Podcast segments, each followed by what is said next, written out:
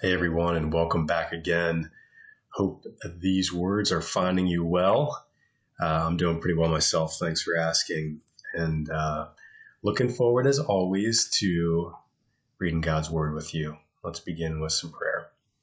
Father, we thank you for another day of life. We thank you for um, the gift of your Word.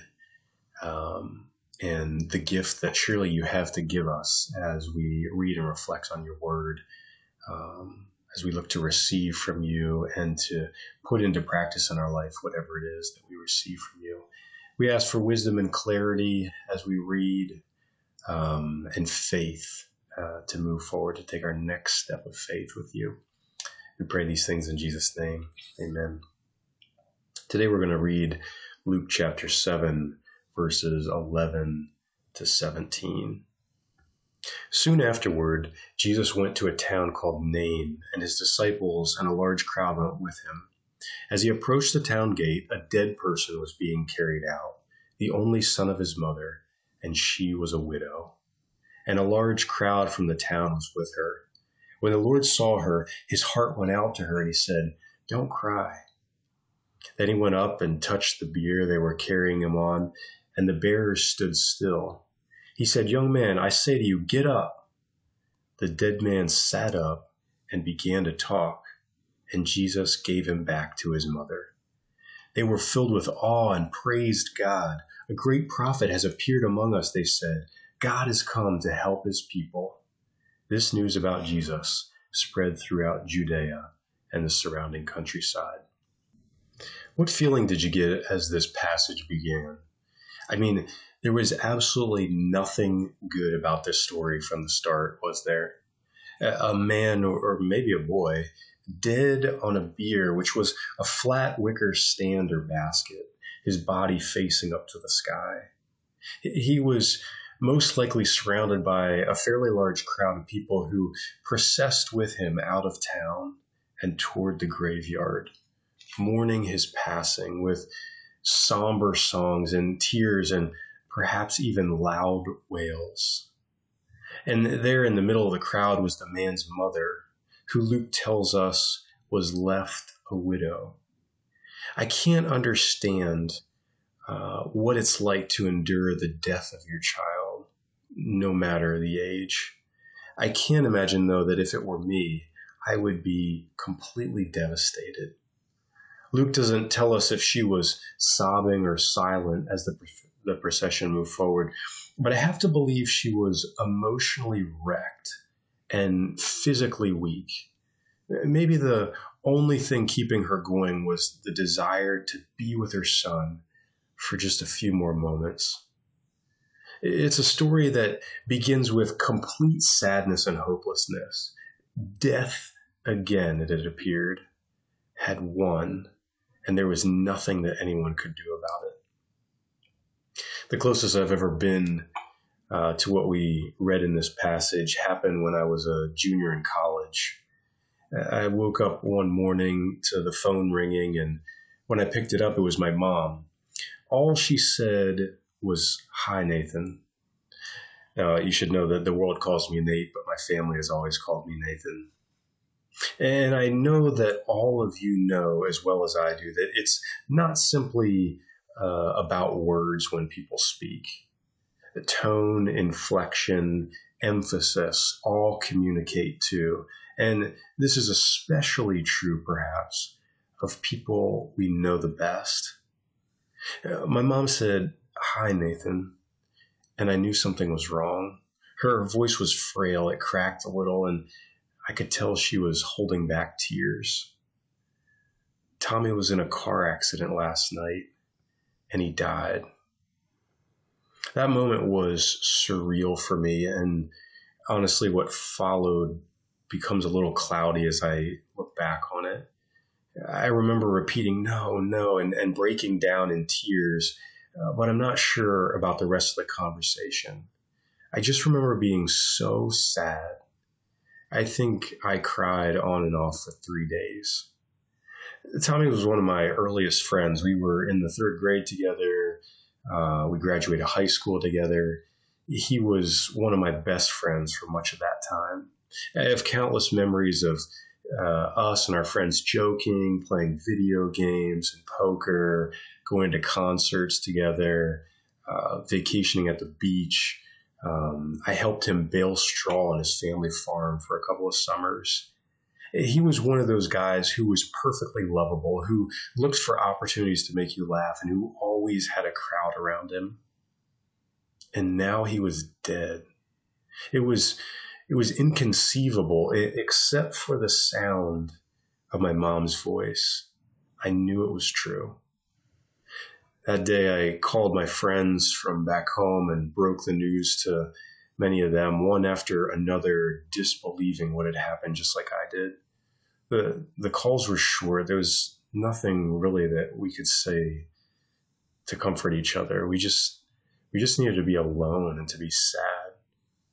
The the sting of death gets less painful with time, but it certainly hangs on for the people that we love the most.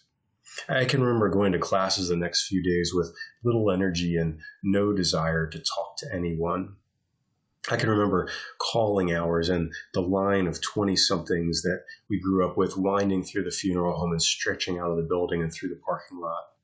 I remember weeping with three of my high school buddies next to the casket. And I can remember the next day after the funeral as we all processed outside to the gravesite and my mom and I walked together behind the casket, and I surveyed the faces of my friends and their parents, eh, these people that I had grown up with. Eh, we had such a tight group of friends that we had become like family, and we had all lost a family member. It wasn't right. This, this wasn't the way things were supposed to be. Death is the great hurdle none of us can avoid nor overcome. It's the thing that's chasing us down that we can't escape. In the end, we're all powerless against it. The mother in this story was consumed with grief eh, because this was it for her son. There was no going back, no seeing him ever again. In a little while, her grief would likely have been consumed with anxiety for her future. Uh, women had few rights and little to no status in much of the ancient world. Without a husband and now without a son who would have functioned in the place of her husband as the head of the household, she was left to rely on extended family and good neighbors to help sustain her. Uh, to to help with her family's assets and even to keep her alive. In verse 13, we read that when Jesus saw what was happening and when he saw the pain that this mother was going through, his heart went out to her. Now, the Greek word there that's translated into that phrase more literally means to be moved in one's bowels. In other words, way down deep. I think that Jesus identified so much with this woman's pain that he felt a punch to the gut when he saw the look on her face. Similar to yesterday when we read of Jesus' miracle in the leper's life, we see the deep compassion of Jesus for those who are suffering. He, he didn't just acknowledge that this situation was unfortunate in some sort of intellectual way, but he felt it and he was moved to do something about it. The Bible tells us that the effects of sin are physical, emotional, and spiritual, at least. Disease and sickness and death were not part of God's original creative intention for the world. We were not meant to endure the weight of broken relationships, lost lives, and carrying our anxieties and fears on our own. And we were most certainly not designed to be cut off from God. In contrast, his intent was that we would walk with him as his children and his friends every day of our lives. In his humanity, Jesus came into direct contact with the effects of sin. He stepped into the physical world like a firefighter entering a burning building. The, the environment was harsh and it affected him. He wasn't some spiritual figment, figment of the imagination who was somehow present yet detached from time and space. He felt the heat of life and he understood that people's lives were on the line in all sorts of ways. Yet in his righteousness, in his connection with heaven by the Spirit of God, he had the power to confront sin and overcome it. In yesterday's uh, account of his healing of the leper, Jesus showed his power over sin in healing the man's body.